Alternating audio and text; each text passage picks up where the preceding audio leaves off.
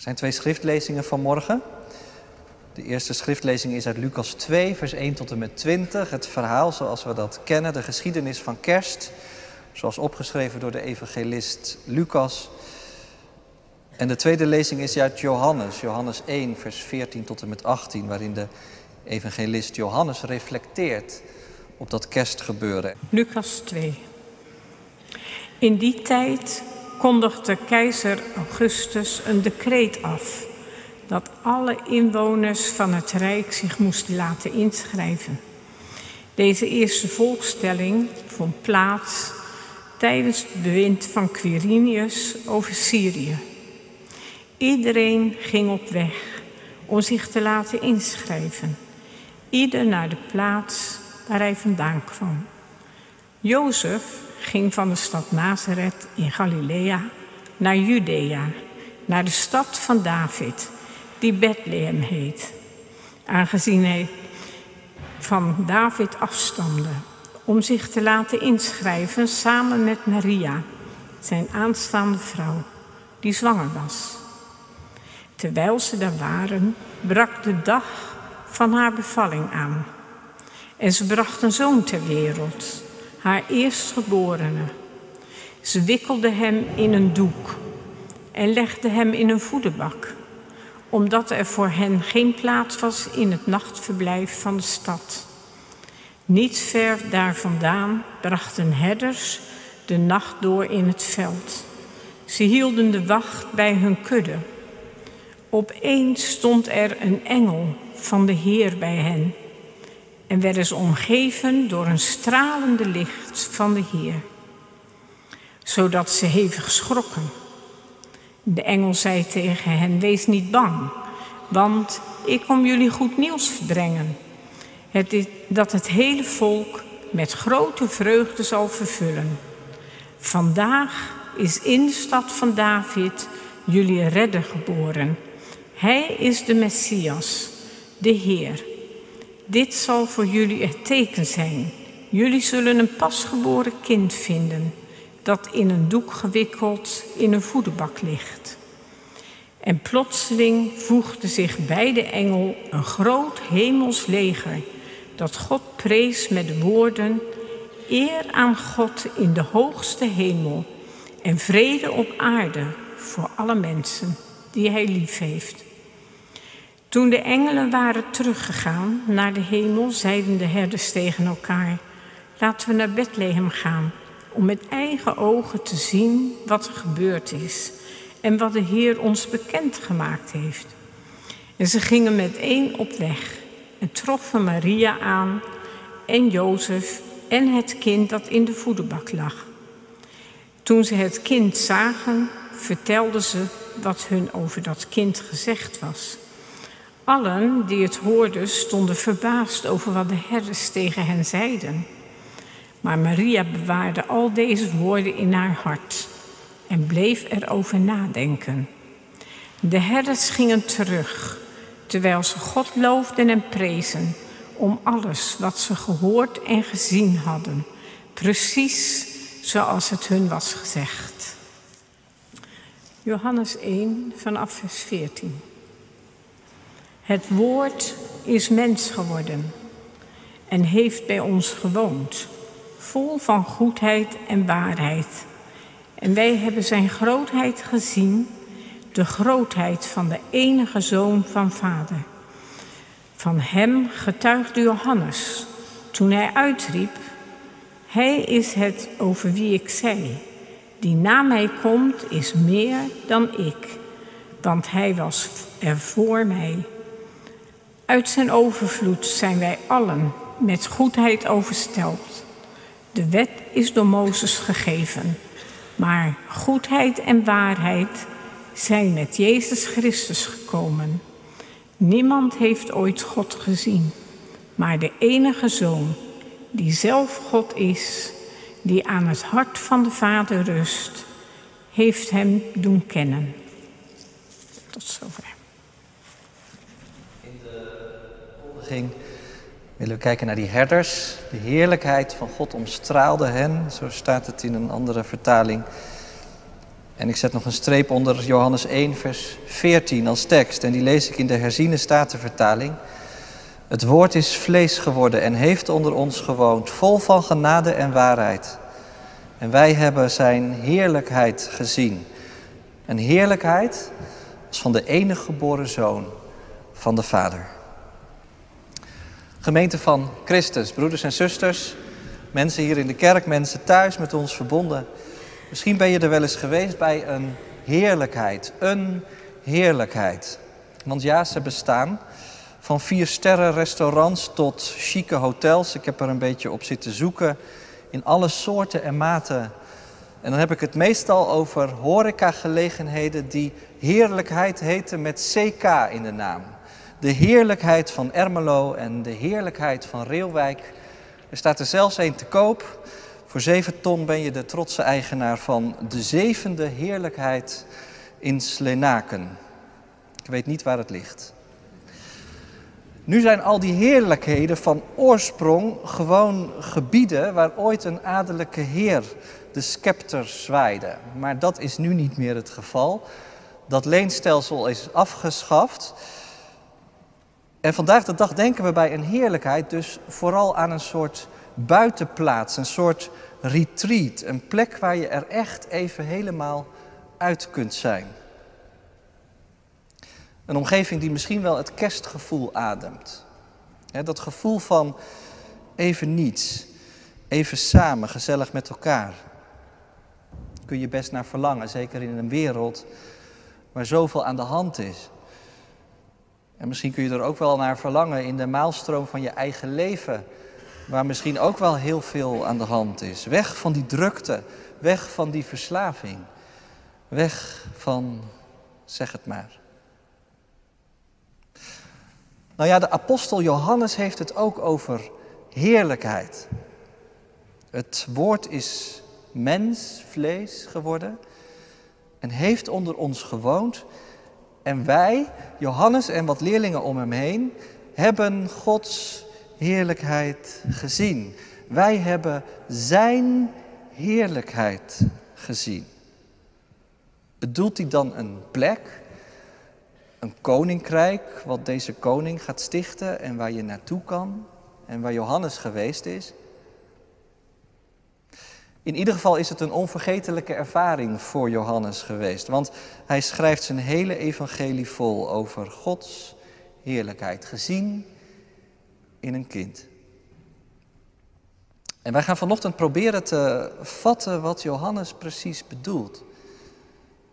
En daarvoor gaan we eerst naar de velden van Bethlehem, naar de herders die daar zijn. En dat is natuurlijk een heel bekend verhaal, de herders van Bethlehem die de nachtwacht houden bij hun kudde. En zij mogen zich dan ver van de stad bevinden. Een buitenplaats is het bepaald niet, geen retreat, nee. Ze zijn gewoon aan het werk. Het is een nacht als alle andere nachten. Maar ineens staan ze er dan middenin, midden in de heerlijkheid. Want zo staat het er in Lucas 2, vers 9. En de heerlijkheid van de Heer omstraalde hen. Dat is dus het eerste. De heerlijkheid van de Heer is geen plek, maar een licht, een stralend licht. Voor hen en achter hen, boven hen en onder hen, helemaal om hen heen. En die heerlijkheid is geen ontspannen ervaring, nee, ze schrikken er hevig van. Als ze ineens midden in de heerlijkheid van God blijken te zijn, dan vallen ze plat op de grond. En vrees vervult hun hart. In de MBV-vertaling kun je lezen dat de herders omgeven worden door het stralende licht van de Heer. En zo kun je het vertalen. In het Grieks staat het woordje doxa en dat is inderdaad heerlijkheid. Maar, maar dat is een heel gelaagd woord met heel veel verschillende betekenissen. Dat kom je ook op het spoor als je kijkt hoe dat woordje vertaald wordt op verschillende plekken.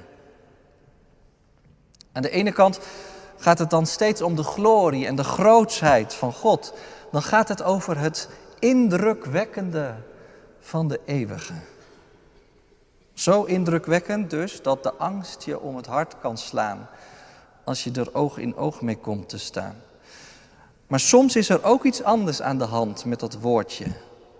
Soms gaat het, ondanks dat indrukwekkende, ook over het intieme, over het nabije. Heel bijzonder eigenlijk, hè? die twee kanten. Die twee kanten aan de heerlijkheid van God. In het Oude Testament lees je ergens dat Mozes vraagt: Toon mij uw heerlijkheid aan God. En dan laat God iets van zichzelf zien. Mozes kan er maar een heel klein beetje van zien. Maar God komt wel heel dichtbij. Het indrukwekkende en het intieme. En zo gebeurt er ook bij die herders iets heel bijzonders, want ze mogen dan hevig geschrokken zijn. Daar blijft het niet bij, want er klinkt ook een stem. Vrees niet, wees niet bang. En waarom dan niet? Nou, er is iets veelzeggends gebeurd. Evangelie staat er. Goed nieuws. Er is een redder geboren. Ik vind die twee kanten heel fascinerend. Die twee kanten aan Gods heerlijkheid. Dat indrukwekkende en dat intieme. In gesprekken die ik met mensen voer, komen we regelmatig te spreken over het godsbeeld dat mensen hebben. En het zal je niet verrassen dat dat, dat heel verschillend kan zijn. Sommige mensen zijn zelfs vastgelopen in het godsbeeld dat ze hebben. En waar je dan vaak achter komt is dat het een eenzijdig godsbeeld is. Dat of de balans uitslaat naar dat ene of naar dat andere. En, en dat je dan vastloopt omdat het flats wordt. Contrast is weg. Ik weet niet hoe jij naar God kijkt. Of ik weet niet wat je denkt als je dat kind in de kribbe ziet liggen. Zie je dan een trooster? Dat kan. God die mens werd en zo heel dichtbij kwam, die meeleidt in onze pijn en onze moeilijke momenten kent? Of zie je misschien een verlosser? God die mens werd om de weg te gaan die niemand kon gaan, die stierf aan het kruis en weer opstond uit de dood om ons te redden van onze schuld? Of zie je misschien wel een koning waarvan je weet dat hij ooit zal terugkomen om recht te doen, werkelijk recht doen, om te oordelen ook de levenden en de doden. Weet je, als je de Bijbel leest, dan blijken al die godsbeelden elkaar niet tegen te spelen of buitenspel te zetten. Nee, ze horen bij elkaar. Ze vullen elkaar juist aan, net als met die heerlijkheid van de Heer. Indrukwekkend vinden de herders het, maar ze hoeven toch niet bang te blijven. En dat maakt ze nieuwsgierig en ze gaan naar Bethlehem op zoek naar die redder die hun verkondigd is. En dan komen ze bij de stal en wat zien ze dan? Nou, ik denk vooral dit. Dan zien ze die heerlijkheid opnieuw. Precies zoals de evangelist Johannes het zegt. We hebben het woord gezien dat mens geworden is. Een kind in de kribbe. Hij kwam onder ons wonen, werd geboren in onze wereld en wij hebben zijn heerlijkheid gezien. De heerlijkheid van de enige zoon van de Vader, die vader-zoon relatie. Dus die, die heerlijkheid van God, die zie je nu terug in dit kind. Want het is de zoon. Johannes schrijft dit gedeelte pas jaren later. Als hij samen met zoveel anderen is opgetrokken met dit kind. En als hij het zeker weet, dit kind is de Messias. En als je nou één woord zou moeten bedenken om dit kind te beschrijven, dan is het dit. Heerlijkheid. En dat is dus wel even belangrijk vanmorgen. Dan, dan komen we iets op het spoor. Hè? Als je gaat zoeken van wat is nou die heerlijkheid? Is dat dan een plek of een plaats? Nee. De heerlijkheid van God wordt niet zichtbaar op een of andere heilige of spirituele plek of zo. Nee, afgezonderd van de grote boze buitenwereld. Nee, Gods heerlijkheid wordt zichtbaar in een mens, in een persoon, met wie je blijkbaar verbonden kunt zijn. Gisteren bezochten wij de Napolitaanse kerststal in de Catharina-kathedraal. Misschien ben je er ook wel geweest. Indrukwekkend. Prachtig hoe die is opgebouwd. En je zegt, wat een heerlijkheid als je dat ziet. Al die barokke engelen eromheen en, en een enorme groep magiërs in prachtige gewaden. Maar één ding is heel opvallend. Die heerlijkheid concentreert zich in die scène niet op een plek van toen. Er is in de Catharina-kathedraal geen stal nagebouwd van 2000 jaar geleden. Nee, dat kindje Jezus ligt in een kribbe onder nota bene de Domtoren. Jezus geboren in onze eigen stad. Alsof Jezus in jouw eigen woonkamer of werkkamer geboren wordt. En zo is het ook. Kerst draait niet om een plek toen en daar. Nee, kerst draait om een gebeurtenis. Hier en nu. Jezus wordt vandaag en elke dag in ons hart geboren, zingt een lied. God uit God als nooit tevoren. Jezus wordt vandaag en elke dag opnieuw in ons hart geboren. En dan ben je volgens mij bij de kern van wat Johannes zeggen wil. Wij hebben zijn heerlijkheid gezien. Wanneer nou toen hij ons leven binnenkwam en bleef binnenkomen.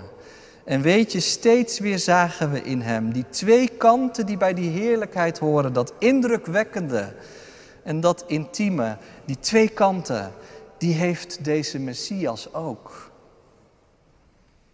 Denk maar even met me mee. Ik noem een paar voorbeelden. En als je door gaat denken, dan kan je er nog veel meer bedenken. Die heerlijkheid van de Heer, die wordt, die wordt dus zichtbaar in een kind in de kribbe, kwetsbaar en teer. En aan de andere kant is het de koning van de hemel en de aarde. Die heerlijkheid wordt zichtbaar in een mens die de weg van de nederigheid zal gaan. En aan de andere kant is hem alle macht gegeven. Die heerlijkheid wordt zichtbaar in een kruis, een mens die sterft. En aan de andere kant is er een open graf, iemand die opstaat uit de dood. Die heerlijkheid bestaat aan de ene kant uit daden van barmhartigheid en genade. En aan de andere kant kan juist deze Jezus soms zo confronterend de waarheid spreken en je weer recht in je schoenen zetten. Die heerlijkheid is aan de ene kant de angst van een mens die sterven moet in de tuin van Gethsemane. Hij bidt, laat deze beker aan mij voorbij gaan. En aan de andere kant de Zoon van God, die zwijgt als hij door zijn vijanden wordt doodgemarteld. Wij hebben zijn heerlijkheid gezien, zegt Johannes. Wat heb je dan gezien? Nou, dat allemaal. En nog veel meer. Die heerlijkheid bestaat uit een paradox. Van de Zoon van God, die zijn eigen leven verliest dat van anderen, van ons, te redden. En iets van die heerlijkheid die komt dus met kerst aan het licht. Bij die herders in de velden van Bethlehem. En dat is nog maar het begin. Eigenlijk is het een geweldige belofte die de herders meekrijgen als die engel daar staat en hen dat evangelie verkondigt. Vanaf nu is de zon van de gerechtigheid opgegaan. Volkomen onverwacht en toch ook weer zo lang verwacht. Ga maar naar Bethlehem. Ga maar kijken bij de redder. Nou, Johannes die zegt dus, wij hebben zijn heerlijkheid gezien. En dat zullen de herders ook wel gezegd hebben, denk ik, als ze uiteindelijk bij die stal weer weglopen. Dan zijn ze vol vreugde. En de vraag voor ons is vandaag of we dat kunnen meebeleven. Heb jij Gods heerlijkheid gezien? Heb jij heerlijkheid gezien in dit kind? Kijk, ik weet ook wel dat je vooral heel veel ziet in deze wereld dat in tegenspraak lijkt te zijn met het evangelie van kerst. Gewoon als je straks de kerk weer uitstapt, de echte wereld in. En voor je het weet, wordt die heerlijkheid dan toch weer een buitenplaats waarvan je zegt, dat is een plek voor de happy few. De mensen die het kunnen opbrengen om te blijven geloven. Maar voor mij is het vaak een ver van mijn bedshow. Ik kan er in ieder geval regelmatig niet bij. Zou het wel willen, maar er is zoveel dat me afleidt. Zou je vanmorgen twee dingen willen meegeven vanuit het kerstevangelie? En het eerste is dit. We hebben het al gezien. Een leven waarin je Gods heerlijkheid ervaart, is dus geen leven onder een stolp of in een bubbel. Geen retreat, ergens ver weg van de boze buitenwereld waar het altijd fijn is. Als je zo'n plek zoekt, dan zul je eindeloos blijven ronddolen. En een geloof dat zo'n plek hier op aarde belooft, is gewoonweg ongeloofwaardig. Maar wat is het dan wel? Nou, een leven waarin je Gods heerlijkheid ervaart, is een leven dat verbonden is met die persoon.